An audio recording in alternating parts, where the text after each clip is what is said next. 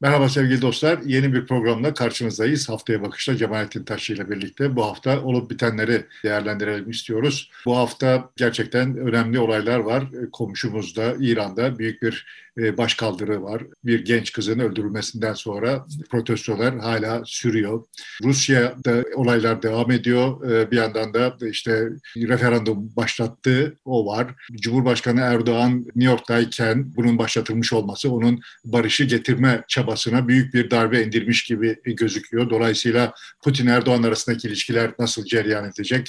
Onun dışında e, Filistin meselesi var. Arka arkaya iki devletli çözümden yana olduklarını söyledi hem Erdoğan hem Joe Biden hem de İsrail Başbakanı Yair Lapid e, bütün bunları bir arada ele alıp ve değerlendirelim istiyoruz. Kalırsa zaman içerideki ekonomik durumu, artan döviz kurunu ve e, düşen borsayı ya da tamamen karışmış olan e, küçük yatırımcıyı büyük oranda ürküten borsadaki gelişmeleri de ele almış oluruz.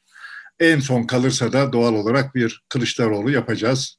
Her ne kadar Cemalettin bunun çok önemli bir hadise olmadığını söylese de bir meydan okuması benimle misin demesi örgütüne ve etrafındakilerine biraz dikkat çekti. Bunu da konuşuruz. İstersen İran'dan başlayalım. İran kilit nokta çünkü.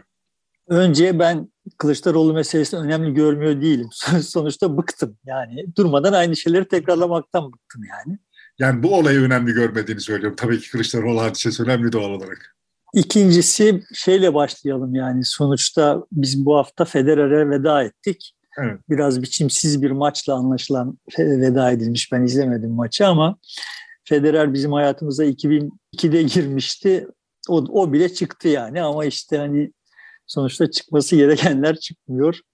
Joe Biden ee, hala hayatta ve iktidarda, e, Cumhurbaşkanı Erdoğan iktidarda, Putin e, iktidarda filan. Joe Biden'ın hayatta olduğundan çok emin değilim yani. yani verdiği videolar pek öyle sanki hayattaymış intiba bırakmıyor. Zombi gibi bir hali var. Demansın e, çok fazla diye söyleniyor e, Joe Biden için. Putin için de bazı şeyler söyleniyor. Erdoğan'ın da zaman zaman hasta olduğu ifade ediliyor. Evet ama yani Biden'ınki çok ekstrem bir şey gibi görünüyor her videoda. Ama dediğin gibi hani İran, e, Rusya vesaireyle başlayalım. Aslında bütün bunları bir tek hikayenin parçaları olarak görmemiz gerekiyor. Dünya anlaşılan o ki bir doğum yapmaya çalışıyor. Yani çok uzun süredir doğum sancısı çekiyordu olduğunu düşünüyorum dünyanın ve bunu böyle iddia edip duruyorum. Şimdi görünen o ki yani işte bir doğum başlamış gibi bir hal var yani. Dolayısıyla bütün hadiseler yani Azerbaycan Ermenistan arasındaki hadiseden, Pelosi'nin Ermenistan'a gitmesinden, işte İran'ın karışmasından, Rusya'da Putin'in yaptığı hamleler vesaireleri falan falan bir arada değerlendirmek gerekiyor ve böyle bir değerlendirme yapmaya kalktığımızda da kaçınılmaz olarak spekülasyon yapmak zorundayız. Yani çünkü kimin kimin yanında, kimin karşısında olduğu, kimin nereye kadar kimin yanında kimin karşısında olduğu vesaire falan çok karışık. Genel olarak biz üstelik bir de mesela diyelim ki işte İran kimin yanında diye sorduğumuz zaman bir yekpare İran'dan söz ediyoruz. Halbuki işte görünüyor ki İran yekpare değil. Rusya yekpare değil. Yani işte bir seferberlik ilanı, kısmi bir seferberlik ilanı yaptığı zaman Putin birçok Rus eğer e, videolar gerçeği yansıtıyor ise birçok Rus sınırlara hücum etti yani. İşte bu da böyle hani vay vatanını satıyorlar falan. E kardeşim yani vatan Putin'in vatanıysa, savaş Putin'in savaşıysa pekala insan Rus vatanseveri olduğu halde Rusya'dan kaçmayı da göze alabilir. Yani Rusya öyle yekpare bir şey değil yani. Putin eğer kendi iktidarını korumak için bir takım hamleler yapıyorsa ki bana bu son hamleler yani bu hem seferberlik ilanı hem de e, aba altına sopa gösterip işte taktik silahlar vesaireler filan falan laflar etmeleri sonra da işte bu referandum komedileri vesaire filan benim en başta durduğum yeri teyit ediyor diye düşünüyorum. Yani Rusya'nın içinde Putin'in iktidarını tehdit eden bir şeyler var ve Putin son kozlarını oynuyor diye düşünüyorum. Ve bu bizim bahsettiğimizden de daha sanki büyük, e, daha büyük bir güç ona karşı çıkıyor, izlenimi uyanıyor e, gittikçe. Yani hatırlarsan biz ilk bunları konuşmaya başladığımızda savaş sırasında ben hani bu savaşı Putin'in pozisyonunu zora sokabileceğini ve işte Putin giderse de Rusya'nın bir daha kendisini bir bütün halde tutabilecek gücü de kaybedebilecek olduğunu düşündüğümü söylemiştim. Hala oradayım. Yani şimdi öyle görünüyor ki bana Putin zorda ve zorda olduğunu da biliyor yani. Dolayısıyla vites büyütmek zorunda. Anladığım kadarıyla bürokrasi de çok kapsamlı değişimler yapmak zorunda kalmış. Tabii ki tahminen konuşmak zorundaydık ve hala öyleyiz. Yani Kremlin'de Putin'e dur bakalım oraya kadar buradan sonrasına gidemezsin diyebilecek bir irade zuhur edebilir mi? Edebilir olduğunu düşünüyorum. Rusya'nın devlet kapasitesini hesaba kattığım zaman diyelim. Yani ben mesela benzeri bir şeyin Türkiye'de olmayabileceğini düşünüyorum. Yani Erdoğan sınırlarını ne kadar ötelerse ötelesin içeriden bir yerden o sınırların ötelenmesinden rahatsız olunsa bile dur bakalım denebilecek bir iradenin zuhur edemeyecek olduğundan korkuyorum Türkiye'de. Ama Rusya'da zannen konuşarak söyleyebilirim ki böyle bir irade zuhur eder diye düşünüyordum ve anladığım kadarıyla bütün bu hikayeden şu son haftadaki Putin'in böyle çıkıntılıklarından anladığım kadarıyla bende kalan intiba Putin zor durumda. Putin'in zor durumda olmasının tabii ki birçok bize de yansıyan, dünyanın kalanına da yansıyan çok sayıda artçı dalgası olur. Buradan İran'a gelebiliriz. Yani sonuçta Suriye'de zaruri bir evlilikleri vardı Putin'le İran'ın. Ama onun dışında hem Rusya'nın içinde bu İran dostluğundan mutsuz olanlar vardı hem de İran'ın içinde bu Rus dostluğundan mutsuz olanlar vardı yani. Evet. Ve menfaatleri çelişen iki ülke burası, bu iki ülke. Tarih boyunca menfaatleri hep çelişmiş iki ülke yani. Şimdi de Avrupa'ya enerji gönderme ihtimali e, ortaya çıkınca e, Rusya'nın pozisyonunu iyice zora sokmuş olacak İran eğer bu gerçekleşir. Evet. Her halükarda şimdi menfaatleri her zamanki her zamanki kadar çok çelişiyor birbirleriyle. Dolayısıyla şimdi ama bunlar yan yanalar.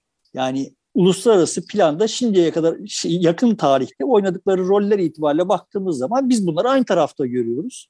Böyle hani çok kestirmeden demokratik rejimler ve işte otokrasiler filan tasnifi yapılıyor. Öyle yapıldığı zaman da aynı tarafa düşüyorlar. Ama işte yani ikisinin arasında çok derin çelişkiler var.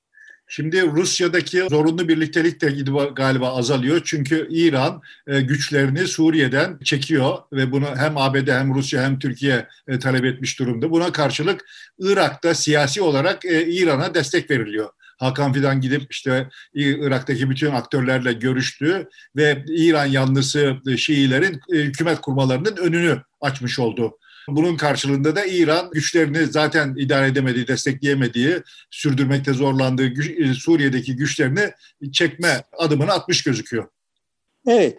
İşte şimdi bu kadar böyle her şeyin çok girift bir biçimde çok iç içe geçmiş olduğu ve herkesin herkesle hatta herkesin kendisiyle çelişkileri olduğu bir dünyada bütün vidalar aynı anda gevşemiş gibi de yani aynı hafta içinde gevşemiş gibi de görünüyor. Yani hem Rusya'nın Ukrayna'da vites büyütmesi, hem İran'ın karışması, hem senin sözünü ettiğin o işte İsrail'de bir çözüm arayışının vites büyütmesi vesairelere falan falan baktığımız zaman hani insan ister istemez Allah bana da Banu Avar aklı verseydi de ben de şöyle başımı rahatça yastığa koyup uyusaydım duygusuna kapılıyor yani işte Banu Avar bir tweet atmış ve işte İran karışırsa bundan kimler sevinir, en çok kimler sevinir demiş. Problemi çözmüş yani. Şimdi bakacağız. İran karışırsa en çok kimler sevinir? Amerika sevinir filan. Herhalde öyle bir akıl yürütme var.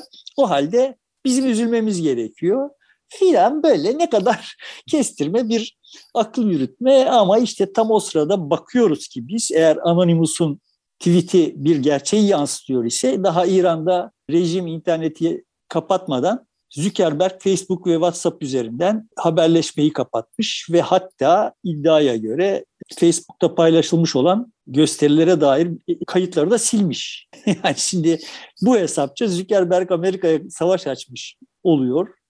Öte Ama yandan zamanda da tam tersi bir gelişme oldu. Elon Musk e, oraya bir uydu yerleştirdi. Starlink uydusu interneti rahat e, İranlar kullanabilsin diye. Bunu da ABD Dışişleri Bakanı'nın e, talebi üzerine gerçekleştirdiğini ifade etti.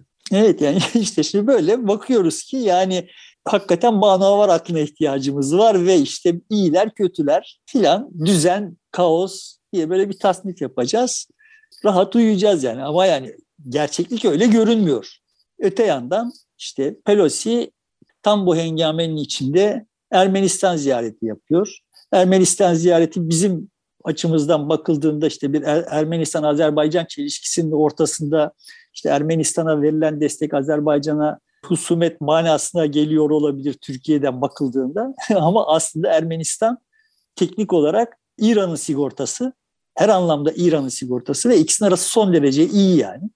Dolayısıyla aslında Ermenistan'a verilen destek İran'a verilmiş bir destek olarak okunabilir ve okunmalı bana kalırsa şimdi şu şartlar altında. şimdi İran şimdi orada, rejimine e, Orada e, Genelkurmay Başkanı, İran Genelkurmay Başkanı bunca olay var iken e, çıkıp açıklama yaptı. Dedi ki isteyen herkes öyle kafasına göre sınırları değiştiremez. İran oldu bitilere izin vermez diye. Bu doğrudan doğruya e, Azerbaycan'a söylenmiş ve dolayısıyla onun üzerinden de Türkiye'ye söylenmiş bir söz idi. E, işte bu sınır çatışmalarından sonra Azerbaycan'ın daha toprağını genişletmesi, bir de Zengezur Cumhuriyeti diye bir cumhuriyet kurdular. İşte beraber referandum yapıp Nahçıvan, Zengezur ve Azerbaycan'ın birleşmesini sağlamak gibi bir planları var. Buna itiraz etti. Evet yani buradan görüyoruz ki Ermenistan'a Amerikan desteği İran rejiminin işine geliyor. Evet.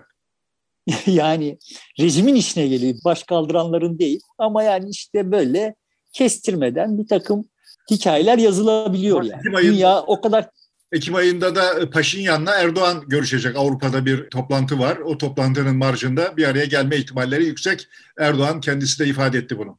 Evet yani son tahlilde bütün hikaye çok karışık bir hikaye. Kimin kimin yanında, kimin kimin karşısında olduğu ve hangi prensipler çerçevesinde buluşuluyor olduğunu falan falan bir manası olmadığını çok bariz bir biçimde görüyoruz. Herkesin manevra alanı son derece dar ve her manevra birçok taşı yerinden oynatıyor. Şimdi bu çerçeve içinde İran'da yaşanmış olanların, yaşanıyor olanların böyle çok plastik bir şey, sentetik bir şey olmadığını düşünüyorum. Yani orada zaten birikmiş olan bir gaz vardı ve işte evet dünyada sadece orada değil dünyanın her yerinde birikmiş olan çok çok gaz var. Bir düdüklü tencerenin üstünde oturuyoruz yani. Ve bu şartlar altında en ufak bir boşluktan, en ufak bir e, fırsattan böyle şeylerin ortaya çıkması çok anlaşılır bir şey. İran'daki karışıklığı herhangi birisinin planlamış olması gerekmiyor. Pekala olabilir bir şey. Ne, ne sonuç verir? Yani hani böyle çok iyimser baktığımız zaman iyimser olmamızı gerektirecek şeyler de var. Kadınlar hareketi sürüklüyorlar. Kadınları bu devirde dünyanın bu şartlarında kadınları yenmek çok zor zor görünüyor. Dolayısıyla hani bu işten bir sonuç çıkma ihtimali de var gibi görünüyor. Buna karşılık rejimin ne kadar gaddar olduğunu da daha önce defalarca test ettik. Şimdi orada tabii lidersiz e, doğal olarak karşı eylemler, e, protesto eylemler, bir lideri yok. Bir e, örgüt tarafından yürütülmüyor. Kendiliğinden gelişen şeyler. Rejim çok güçlü olduğu için bir de besiç güçleri var. Onları da seferber ediyor. Halkın toplanmasını engelliyorlar, kalabalık oluşturmasını. Ama diyelim ki güvenlik güçlerini atlatıp bir 15-20 dakikada ya da yarım saat içerisinde kritik eşik denilen kritik kalabalık noktasına ulaştığı zaman bu bazı şehirlerde 50 bin, bazı şehirlerde 100 bin, 150 bin olabilir ondan sonra Tahrir Meydanı'ndaki gibi kalabalıklar e, duruma hakim olmuş olabilir. Böyle olma ihtimali de gündemde. Hayır sonuçta şimdi internetin kapatılmasına ihtiyaç duyulması vesaire gösteriyor ki olaylar son derece kontrolden çıkmış durumda. Resmi rakamlar bile çok yüksek bir kayıp. Sivil direnişe hesabıyla bakacak olursak yüksek bir kayıp. 35 kişiden söz etti resmi kayıtlar yani. Resmi televizyon. Dolayısıyla şimdi orada kan gövdeyi götürüyor olduğuna dair çok işaret var. Öte yandan işte hani kadın bir Kürt kadın olay Kürt bölgesinde gerçekleşmiş. Ciddi bir Kürt nüfusu var ama Kürt nüfusun rejimle arası kötü değildi.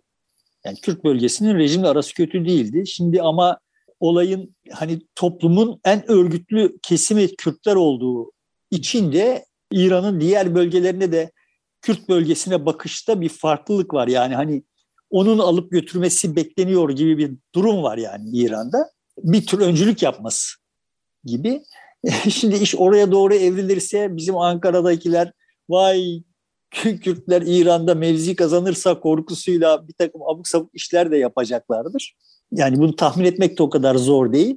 Ama işte görünüyor ki dediğim gibi herkes herkese karşı, herkes herkesin yanında bir garip durumda yaşıyoruz yani. Kürt bölgesinde de var. E, Azerilerin yaşadığı yerde de Tebriz'de de var. Mesela orada da çok büyük kalabalıklar sokağa çıktı ve hükümetin istifasını istedi. Milli bir hükümet kurulsun diye talepte bulundu. Yani Azeri oradaki gruplar da aktif e, Kürtler kadar. Hayır sadece Azeriler Kürtler değil anladığım kadarıyla mesela Kum'da vesaire de çok ciddi protesto gösterileri oldu. Ama işte buna karşılık da işte Cuma çıkışı biz rejimin yanındayız, bunları idam edin türlü gösteriler de oldu. Dolayısıyla şimdi e, hani olayın nereye evrileceğini tahmin etmek kolay değil. Çok da önemli de değil. Yani şöyle önemli. Aslında bu olaydan bir e, İran rejimi yara alıp da çıkarsa, İran'da rejim değişmeye doğru giderse bu olay, bu çok kişinin başına artacaktır. Yani olay İran'la sınırlı kalmayacaktır. Yani Putin'in de eli zayıflayacaktır.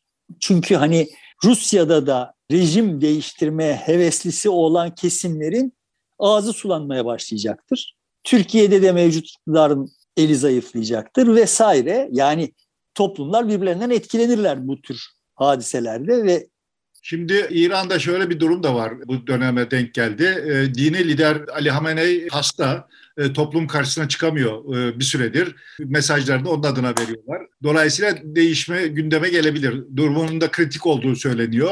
Eğer öyle olursa onun yerine İbrahim Reis'in şu anki Cumhurbaşkanı'nın geçmesi bekleniyor. Zaten İbrahim Reis'i bunu bildiği için mesela e, Birleşmiş Milletler toplantısına gitmişti New York'ta. CNN muhabiri Amanpur onunla görüşme yapacaktı. Başını örtmesini talep etti. O reddedince görüşme gerçekleşmedi. Yani muhafazakar kesime mesaj veriyor dini lider olma yönünde bu o anlama geliyor daha çok. E, bu geçiş bir e, şeye de dönüşebilir, farklı bir boyuta da dönüşebilir. Geçişle birlikte daha reformcu bir cumhurbaşkanı adayı çıkartarak bu itiraz dalgasını belki kontrol altına alabilirler de.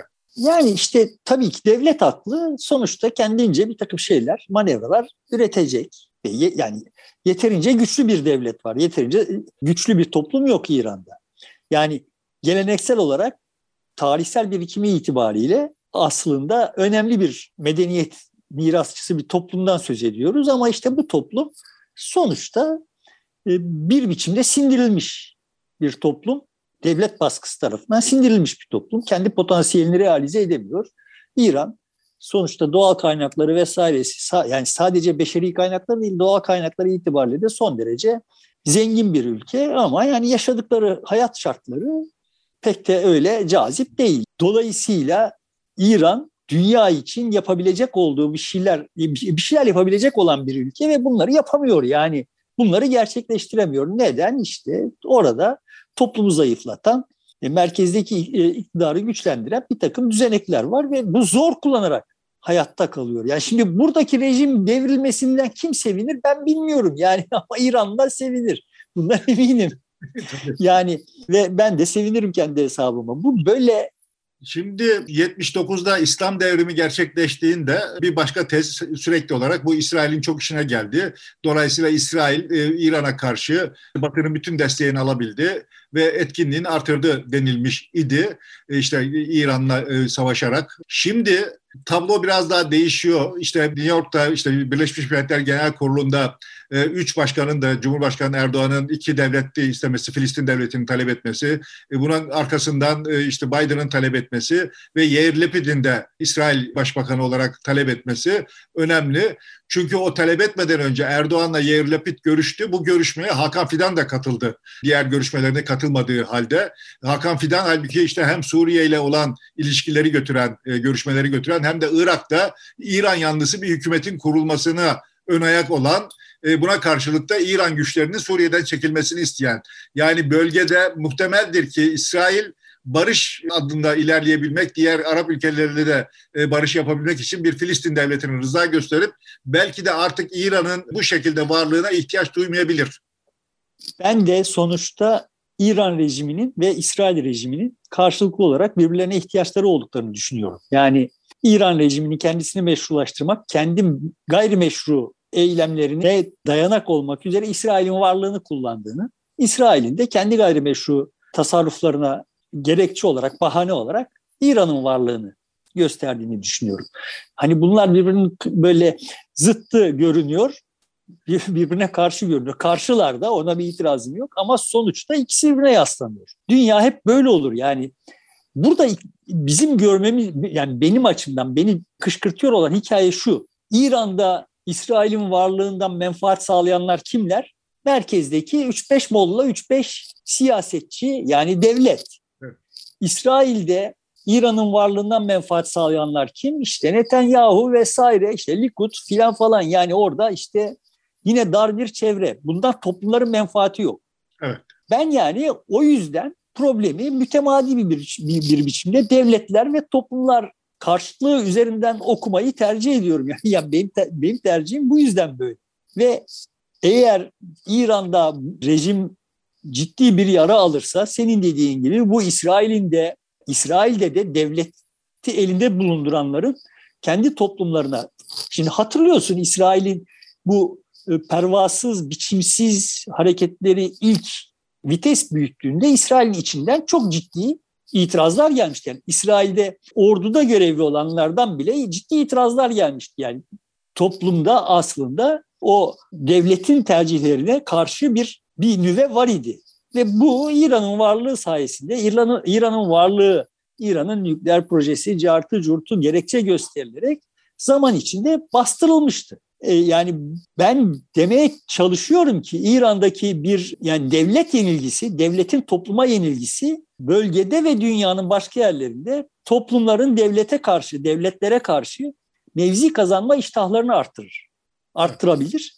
Ve bu anlamda benim açımdan hani çok kolay görünmese de, çok muhtemel görünmese de İran'da kadınların bir zafer kazanması çok hoşuma gidecek.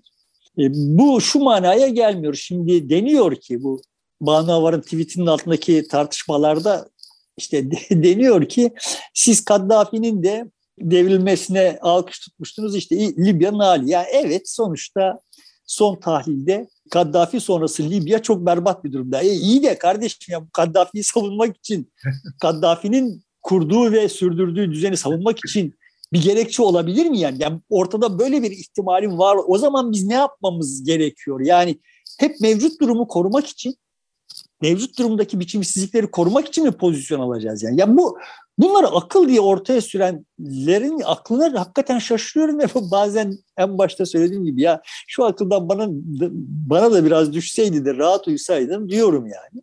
Bu bir, bir başka şeyi daha tetiklemişti o tweetin altında. ya kardeşim bir dakika bir de İran'da bir şeyler olursa, İran karışırsa, İran'dan da Türkiye'ye göç başlarsa korkusu bu da yani benim en son aklıma gelecek şeydi. o milletin bu sığınmacılardan ne kadar sıtkı sığılmış ona da şık bir gösterge oldu. Demek ki İran'dan, Türkiye'de toplumun bir kesiminin hassas olduğu noktada sığınmacılar. İran'dan sığınmacı gelir mi gelmez mi bilmiyorum ama anladığım kadarıyla eğer doğruysa Rusya'dan asker kaçakları, seferberlik kaçakları gelecek ve Almanya'dan da emekliler gelecek yani. bir hayli misafirimiz olacak gibi görünüyor önümüzdeki dönemde. Evet, Almanya'dan gelenler e, memnun kalacağız. Gerçi çok ucuza geliyorlar, o ayrı bir şey. Onlar çünkü nihayetinde geri dönecekler ama Rusya'dan gelenler geri döner mi ondan emin değiliz. Çünkü zaten... Ya bilmiyorum Almanya'dan gelenler de geri dönmeyebilir yani.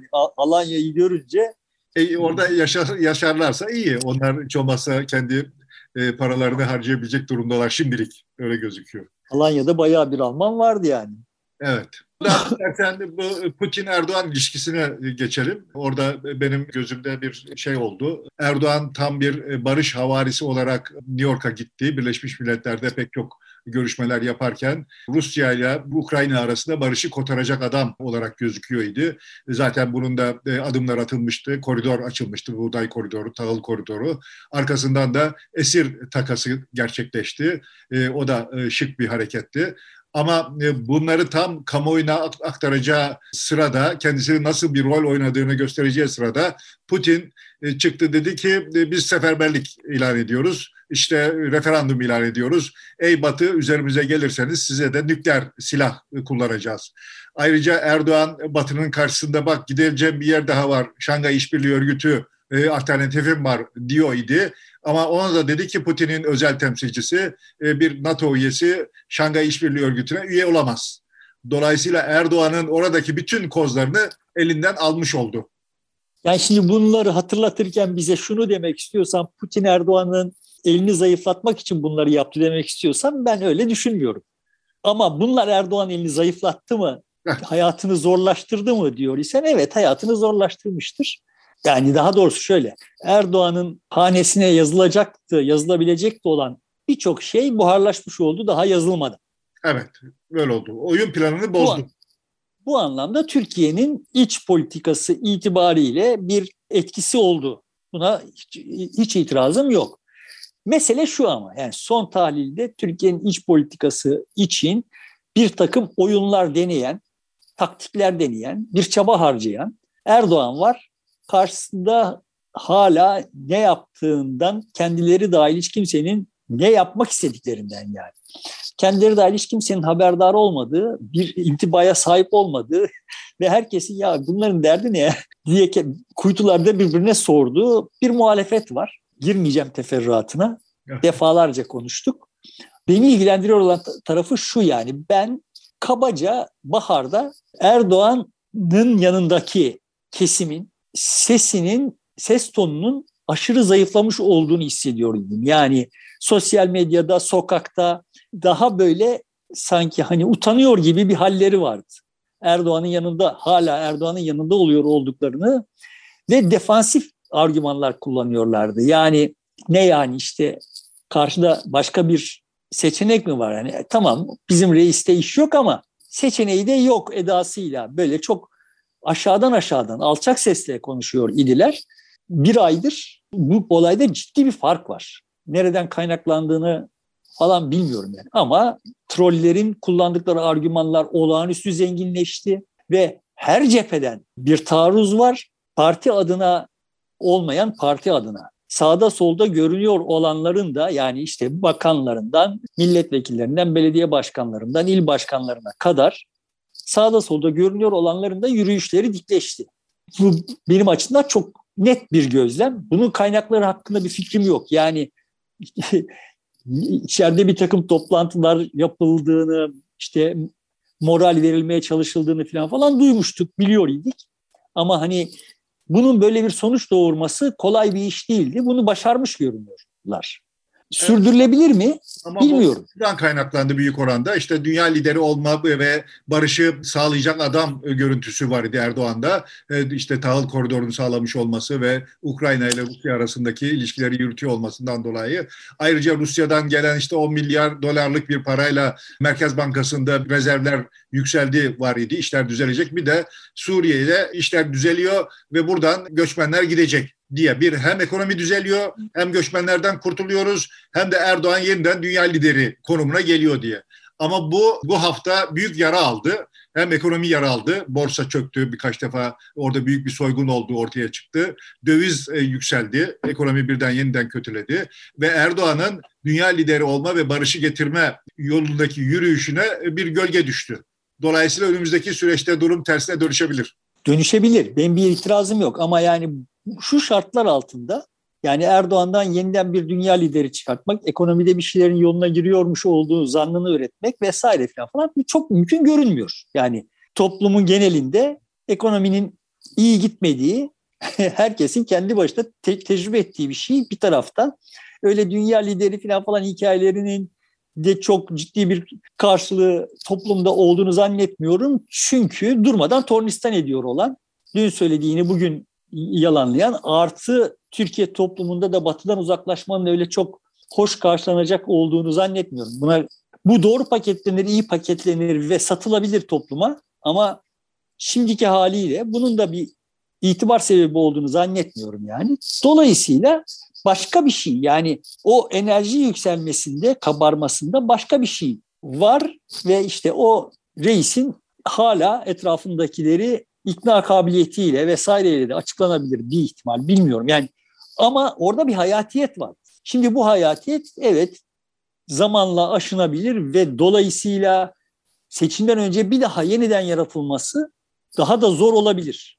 Yani benim açımdan, benim tahlil tarzım itibariyle bakıldığında Erdoğan'ın şimdi bu canlanmayı yaratmış olması onun aleyhine olabilir. Ama burada unutmamak gerekiyor olan temel şeylerden bir tanesi de aslında muhalefetin süngüsünün düşük olması. Yani muhalif kesimlerin bir ümit, bir hayal peşinden her gün yeniden bir şeyler hayal edebilir durumda olmamasının da Erdoğan'ın kendi yanındakileri ya bunlardan mı korkacaksınız diye gaza getirmiş olması ihtimalini yükseltiyor. Burada sadece Erdoğan'ın veya işte onun çevresindekilerin başarısından söz edemeyiz diye düşünüyorum. Yani karşı tarafın aşırı başarısızlığının da bu sözünü ettiğim hava değişiminde etkili olduğunu zannediyorum. Ama benim açımdan yani şu son bir ayda bariz bir biçimde iktidar kanadının kendine güveni yükseldi ve işte yeniden üst perdeden konuşmaya başladı. Yürüyüşleri değişti yani. Değişmişti. Evet. Şimdi her şey tekrar evet senin dediğin gibi tersine dönebilir. Ee, Tam da bu süreçte e, CHP Genel Başkanı Kemal Kılıçdaroğlu'nun da yürüyüşü değişti. Onun da sesi yükseldi. İşte kararlı adımlar atıyor. Hem Anadolu'nun çeşitli yerlerinde grup toplantıları yaptı. E, bu gittiği yerler de CHP'nin hemen hemen hiç olmadığı yerlerdi. Elazığ mesela bunlardan biri, Sakarya bunlardan biri. Mesela orada kendisine yönelik bir komplo da düzenlendi. Afişler asıldı sokağa. Onu da aslında iyi yönetti. En sonunda da geldi kendi partisinin içerisinde meydan okudu. Benimle misiniz değil misiniz kararınızı verin diye adeta aday olduğunu da ilan etmiş oldu. Aslında e, bunda bakarsak bu da kararlı bir yürüyüş gibi gözüküyor. Partide e, şimdilik etrafında toplanmış gibi gözüküyor. Seninleyiz diye herkes destek atmış oldu. Peki yani benim sorduğum soru şu. CHP'lilerin hepsi diyelim ki yani CHP'lilerin büyük çoğunluğunun en büyük kabusu Kılıçdaroğlu'nun aday olması. Yani Kılıçdaroğlu'nun aday olması üzerinden parti içinde iktidar kazanmaya çalışan klikler hariç biz yani şimdi gidelim CHP il başkanlarına veya işte milletvekillerine soralım. Kılıçdaroğlu aday olsun mu diye. Eğer samimi bir ortamdaysalar aman ha ne, engelleyebileceksek engelleyelim diyecekler. Yani işte adamın trajedisi bu. Bu ciddi bir trajedi yani. Bu, bu konuda adamın da çok yapabileceği bir şey olmayabilir. Mesele bu değil. Diyelim ki bütün bu kesimler evet bizim adayımız Kılıçdaroğlu dediler ve buna da inandılar. So what? Yani top sıradan oy verecek seçmen açısından bunun ne manaya geliyor olduğuna dair bir şey var mı? Bunlar bunlar siyasetin ihtiyacı olan şeyler değil. Demeye çalıştığım şey şu. Yani siz benim yanımda mısınız deyip onay alarak yani zaten senin atadığın İstanbul Büyükşehir Belediye Başkan adayı olarak senin atadığın Ankara Büyükşehir Belediye Başkanı adayı olarak senin atadığın adamlardan onay almış olmak kamuoyunda herhangi bir taşı yerinden oynatmaz. Yani onlar zaten kurşun asker. Onlar mecburlar. Eğer Ama yarın... öyle, öyle gözükmüyordu. İki belediye başkanının da aday olabileceği, cumhurbaşkanı adayı olabileceği ve hatta başka partiler tarafından destekleneceği, aday gösterileceği çok konuşulan bir durumdu. Şimdi onlar geri çekilmiş ve Kılıçdaroğlu'nu destekliyor gözüküyorlar en azından. Yani ben şimdi ondan yani hala emin değilim. Çünkü tekrar söylüyorum yani adayın kim olacağına kamuoyu karar verecek bu seçimde diye bakıyorum. Eğer bir biçimde kamuoyunu ketenpereye getiremezlerse ve kamuoyu Kılıçdaroğlu'na aday göstermeyecek. Aday olmasına karşı çıkacak. Kılıçdaroğlu da aday olmayacak. Şimdi ben bunu söyleyip duruyorum. Fehmi Koru da yazmış yani. Bu Kılıçdaroğlu'nun niyet aday olmak değil demiş. Mesele orada değil. Onunkini anlayabiliyorum. O doğal olarak eski Cumhurbaşkanı Abdullah Gül'ün yeniden aday olmasını istediği için aday olmayacağını söyleyebilir. Onun gerekçesi açık. Motivasyon açık diyorsun. Ya, 40 tane Fehmi Koru Abdullah Gül aday gösteremez artık. Yani tamam, Abdullah Gül'ün kendisini razı edemezler. Boş ver. Diğer herkesi razı etseler Abdullah Gül'ü razı edemezler. Mesele, mesele orada değil. Benim işaret etmeye çalıştığım husus şu. Kamuoyu açısından diğerlerinin Kılıçdaroğlu'na biat ediyor olması bir mana taşımıyor. Çünkü biz Kılıçdaroğlu'nun neyi vaat ettiğini bilmiyoruz. Yani Kılıçdaroğlu bize ne vaat ediyor bilmiyoruz. Yani orada Azerbaycan-Ermenistan çelişkisi ortaya çıktığında neredeyse devletten önce atılıp devletin gösterdiği re- refleksi gösteriyor. İçeride işte bir büyük borsa soygunu gerçekleştiğinde yani sıradan bir reaksiyonun ötesinde herhangi bir tahlil, mevcut durumun kamuoyunun gözüne sokulmasını sağlayacak. Aa hakikaten ya denmesini sağlayacak bir formülasyon vesaire yok. Yani ekonomiye yönelik işte bütün çözüm önerisi geçenlerde yazdım. Yani işte galiba konuştuk da yani işte aile sigortası yapacak, şu kadar istihdam yaratacak filan geyikleri yani bir şeyleri anlamış olduğuna dair ortadaki problemin kaynakları hakkında bir şeyleri anlamış olduğuna ve bu makus talimizi değiştirecek bir iradesi olduğuna dair bir işaret yok ortada. İşte 128 milyar dolar yerine şimdi 203 milyar dolar nerede diye soruyor. Bu arada 75 milyar dolar da gitti diye ifade ediyor. Tamam yani şimdi gitmemesi için onun şeyine yani bu neden gitti? Nereye gitti ve gitmemesi için onun önerisi ne yani? Onun teklifi ne? Önerisini bilmem ama nereye gitti, neden gittiğini anlatabiliyor. Soygun var, başka şey var, oraya gitti, ihaleler var, beşli çete var, onlar aldı götürdü diyor ya. Bak yani şimdi burada temel mesele şu. İhaleler var, soygun var dediğin zaman aslında şimdi o bilmem kaç yüz milyar nereye gitti? İşte şimdi haldır haldır gidiyor hala. Sonuçta dövizi baskılamaya gidiyor. Dövizi baskıla, dövizin baskılanması doların baskılanması pozitif bir şey mi? Sana göre nedir, bana göre nedir geçtim şimdi. Sen şimdi muhalefet olarak sittin sene dövizin yükselmesi üzerine muhalefet yapmışsın. Şimdi adam dövizi baskılıyor ve o, o para da dövizin baskılanmasına gidiyor. Şimdi sen bana bir yandan döviz yükselince caz yapıyorsun. Bir yandan döviz baskılanması için para harcanınca caz yapıyorsun. O zaman bana üçüncü bir yol söylemen lazım. Yani bunların ikisini yapabilirsin. İkisini yapmana da bir itirazım yok. Ama bana bir üçüncü yolu söylemen lazım. Yani benim geleceğe ümitle bakmamı sağlayacak bir hikaye yazman lazım. Parlamenter Son, sistem. Başkanım, parlamenter sistem. Sistemi değiştirdi. Yani şimdi, Örgütlenme yani şimdi parlament, parlamenter sistem ne manaya geliyoru bile bize anlatmıyor. Yani evet bak bizim başımız belada çünkü bir tane adam her konuda karar verdiği için ve bu bir tane adam her konuda karar verdiği zaman da tablo şöyle olur zaten ve öyle oldu diye bir şey de yok yani. Yani parlamenter sistem de içi boş, altı boş bir şey. Yani bir heyecan, bir kamuoyunda var olan heyecanı ya da işte itirazı toparlayacak bir şey yok yani ortada. Dolayısıyla şimdi ama tablo şöyle oluyor. Kardeşim bak biz gerekeni yaptık. Yani ben şimdi çıktım işte orada Elazığ'da toplantı yaptım. E zaten işte bazı muhalifler de çok memnun kaldılar. Vay Elazığ'da bile gövde gösterisi yaptı diye yorumladılar. E işte şurada da helalleşme dedim. Burada da filan yani tamam da bak bütün bunların bir hikayesi yok yani. Yani biz neden bu haldeyiz? Türkiye Cumhuriyeti olarak klasik ezberlerden öte bir şey yok. Yani sonuçta işte tek adam rejimi ise bu neden tek adam rejimi bu duruma yol açtı?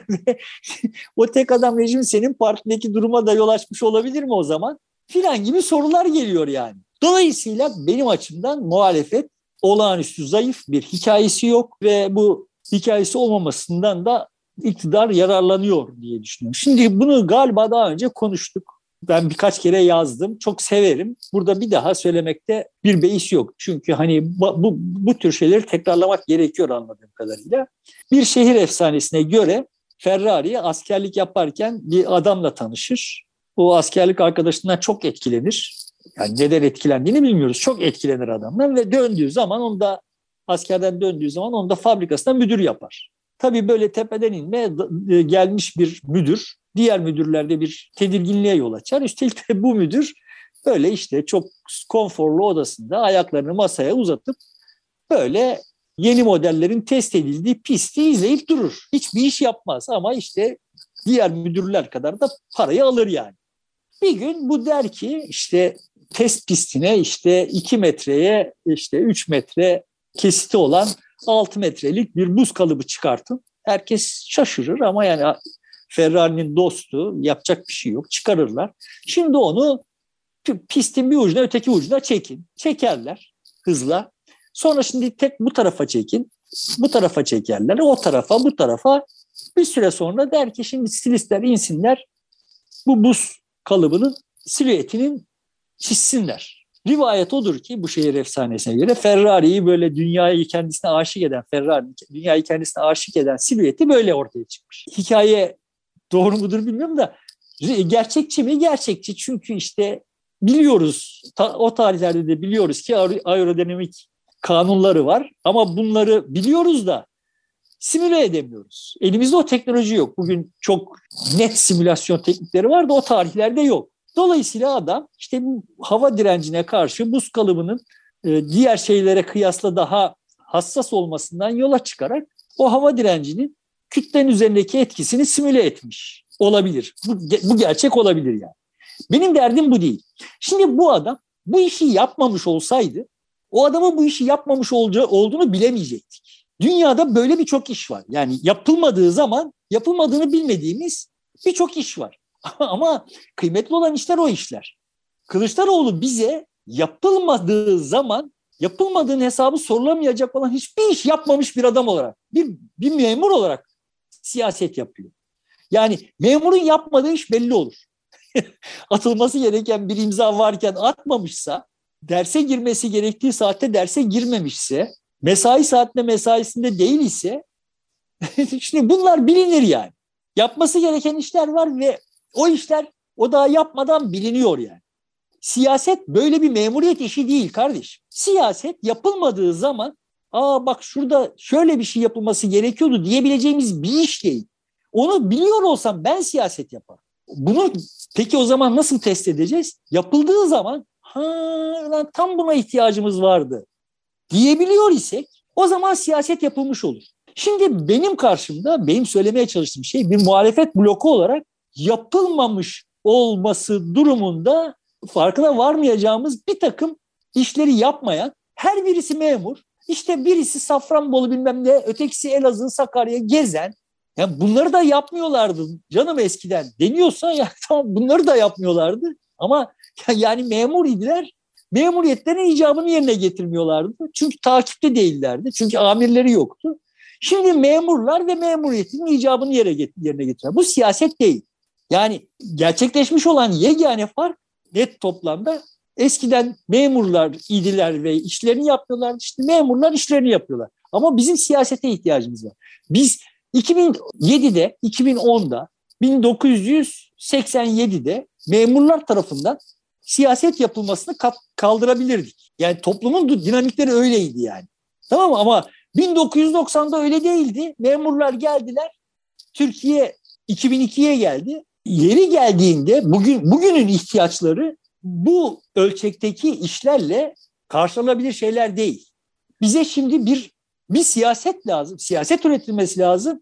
Oradan işte filanca fenomen, burada filanca internet mecrası, şurada da falanca gazeteci seni alkışlayacak ve işte buradan kendince bir şey çıkaracaksan bu siyaset değil. Yani Şimdi ama gezme boyutunu değiştiriyor artık. Sadece Sakarya, Elazığ değil. Şimdi e, Washington'a da gidiyor önümüzdeki zaman diliminde. Galiba 10-13 Ekim arasında gidecek. Orada da bir takım temaslarda bulunacak. Gerçi devlet görevlileriyle görüşmeyeceğini ifade etti. E, niye görüşmeyecek o da ayrı bir şey.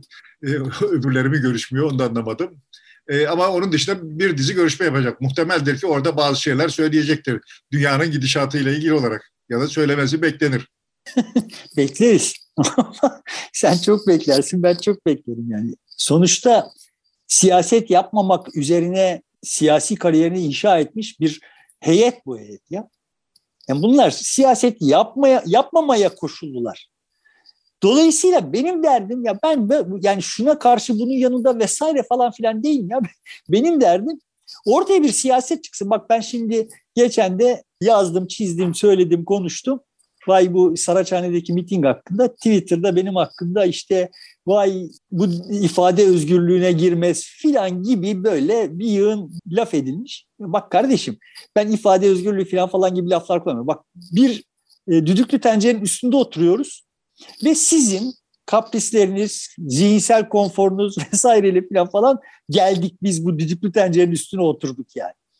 Yani başka bir şeye ihtiyacımız var bizim. Orada LGBTİ hakkında şu tür kanaatleri olan insanlar çıkmışlar, bir şeyler söylemişler. öyle de benim gördüğüm kadarıyla ben çok da yakından takip etmedim ama böyle küfretmemişler, idam etmeye kalkmamışlar falan filan. Ya bak bu insanlar varlar orada ya varlar. Şimdi e, bizim o opsiyonlarımız şunlar. Ya bu adamları susturacağız bu insanları. Çoğu da kadınmış. Yani bu kadınları susturacağız ya da konuşacaklar. Opsiyonlarımız bunlar. Bunları ortadan kaldırmak gibi bir lüksünüz yok yani. Bunları ortadan kaldırmaya kalktığınız zaman bu nefret suçudur. Ortadan kaldırmıyor iseniz meselemiz şu haline geliyor. Susturacak mıyız, susturmayacak mıyız? Şimdi susturmak seçeneği ben ifade özgürlüğü falan lafları etmiyorum. Ben pratik bir mühendisçe meseleden bakıyorum. Susturmak seçeneğinin sonuçlarını gördük. Tamam mı? Yani oradaki 5 bin kişi susturmaya kalktığınız zaman 50 bin olacak, 500 bin olacak, 5 milyon olacak. Çünkü var bunun sosyal zemini. Tamam yani şimdi kendinizde böyle çok doğruların tekeli olduğu sözün sizin elinizde olması, sizin dilinizde olması gerektiği zannıyla insanları susturmaya yeltenmenin bir faturası var. Ben bunu işaret etmeye çalışıyorum. Şimdi dünyanın ve Türkiye'nin mevcut hali pratiği üzerinden böyle prensipler şunlar bunlar üzerinden konuşmuyorum. Bu pratiğe uymuyor diyorum ben. Yani şu anda bizim yaşıyor olduğumuz pratiğe sokaktaki insanın hissiyatına uymuyor. Sana bana üzerinde konuşacak. Dolayısıyla hani zamanımızı dolduracak malzeme sağlar. Ama Amerika'ya giderken yanında ne götürdüğü, elinde kafasında ne götürdüğü mühim, Amerika'ya gitmesi mühim değil.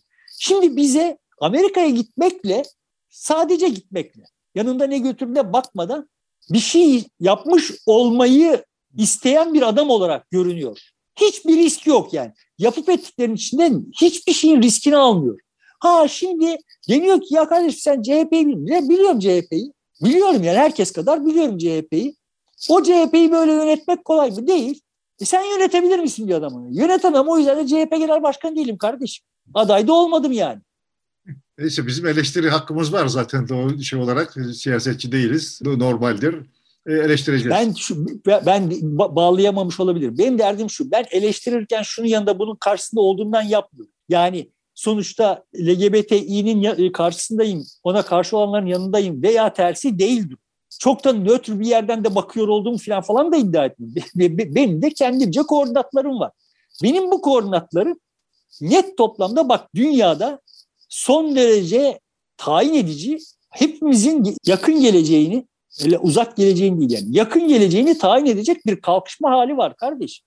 Yani dünyanın belki de üçüncü büyük yani tarım devrimi, sanayi devriminden sonraki üçüncü büyük devrimine, devrimin içinde yaşıyoruz. Sanki o şartlar olağan şartlarmış gibi buna yaklaşma lüksünüz yok diyorum yani. Ben bu, bu durumun gerektirdiği siyaseti üretebilecek bir adam değilim. Ama yani karşımdaki siyasetçiden hadi hiç değilse şunu bekliyorum. Ya bak içinde yaşadığımız şartlar bizim ezberlerimizle çözülemeyecek kadar ağır şartlar. Ya yani bunu hissetmiş bir adam görmek istiyorum ya. Ya da birilerini bir adam bir kadın neyse. Yani hepsi bana böyle mastürbasyon yapıyor gibi görünüyor. Yani benim eleştiriyor, senin eleştiriyor olmak hakkımız var. Elbette öyle yani. Ama bu eleştiriyi kendi yapıyor olduğum eleştirinin arka planını deşifre etmiş olayım yani. Yani ben Kılıçdaroğlu şunu da yapsa, bunu da yapsa belki ona oy vereceğim. Onu da yapmasa, bunu da yapmasa belki yine oy vereceğim falan. Bilemem yani seçimde hayatta kalacak mıyım, hayatta kalırsam hangi sahiplerle davranacağım. Mesele oralarda değil yani. Mesele bizim çok ağır problemlerimiz var ve çok hafif, hafife alan davranışlar var. Çok ağır problemlerimiz var derken de ekonomik problemlerden söz etmiyorum. Yani. E, ekonomik problemler çok ağır. Evet, o da çok ağır. Yani yani net toplamda işte şimdi bu çekimi böyle yapmak zorunda kalıyorum. Çünkü tabletim öldü ve yeni bir tablet alacak param yok yani. bu kadar ağır yani şartlar. Ama yani temin ederim ki seni temin ederim ki bu ekonomik problemlerin ağırlığı bizim asıl problemlerin problemimizin ağırlığının yanında nohut çekirdek yani. Hiçbir manası yok. En kolay aşılacak tarafı işin o. İnsanlık olarak. Yani dünya bir faz değişiminde doğum yapmaya çalışıyor. Ve beyler böyle işte Safranbolu, Elazığ gezerek hiçbir şey söylemeden yani. Sadece oraya gitmiş olmaları üzerinden onlara iktidar bahşedilsin istiyorlar. Ya, edilebilir de yani. Ama biz bilmiyoruz ki şimdi Kılıçdaroğlu ne istiyor şimdi. Erdoğan'ın ne istediğini biliyoruz. Neyse. evet yani birinin istediği belliyse demek ki beğenmiyorsak öbürünki iyidir deyip oraya gideceğiz. Bektaş hikayesini benzer şekilde. Muhtemelen toplum öyle davranabilir. Ee, davranabilir ya ama bu bu doğru bir şey değil. Yani aslında toplumda çünkü mayalanıyor olan bir şey var. Yani bir hikayeyi yedirsen gerçekten kendi kaderini değiştirebilecek durumda toplum. Yani bu mevcut haliyle toplum evet sonuçta bu iktidarı devirebilir. Ama buradan bir şey çıkmaz. O devrilmeden bir şey çıkmaz ve biz bir sonraki roundda yeniden otokratik bir, şey, bir takım hayallerin boy verdiği bir topluma gözümüzü açabiliriz. Yani günün şartları gereği böyle siyaset yapılamaz. Yani. Bize buz kalıbını şeye indirecek, test pistine indirecek bir şey lazım. Ya da öyle bir buz kalıbı lazım yani. O akıl lazım. Evet burada istersen bitirelim artık ekonomiye ayrıca. Yok bitirmeyelim yani evet. çünkü evet Erdoğan'ın ne istediğini biliyoruz. Nereden biliyoruz? Yani işte şimdi e, hafta boyunca yaşadığımız borsa krizinden biliyoruz. Evet. Ya trajik işler lan bunlar. Trajik işler yani sonuçta bariz bir üçle göz göre göre e, bir bir manipülasyon var ve bu manipülasyonu destekleyen bir ekonomi bakanı var. Akabinde yani hadi bütün bunlar zaten başlı başına suç. Ayıbı kabahati geçtim yani. Suç yani. Arkasından birileri malı götürmüş olan birileri zarara uğruyor. Götürdükleri şeyin bir kısmını kaybedecekler. Onun kaybetmesini engellemek için Halk Bankası kendi hisselerini 4 liradan almadığı hisseleri 8 liradan atıyor. Yani değerleri tam olarak hatırlamıyorum ama mertebe olarak yani. 8 liradan satın alıp onların zararını hafifletiyor. Yani zararını değil, kardan zararlarını hafifletiyor. Ve bütün bunlar gözümüzün önünde oluyor. Yani şimdi buradan bunu niye söylüyorum? Bütün bunlar oluyor. Erdoğan'ın ne istediğini anlıyoruz buradan. ne anlıyoruz?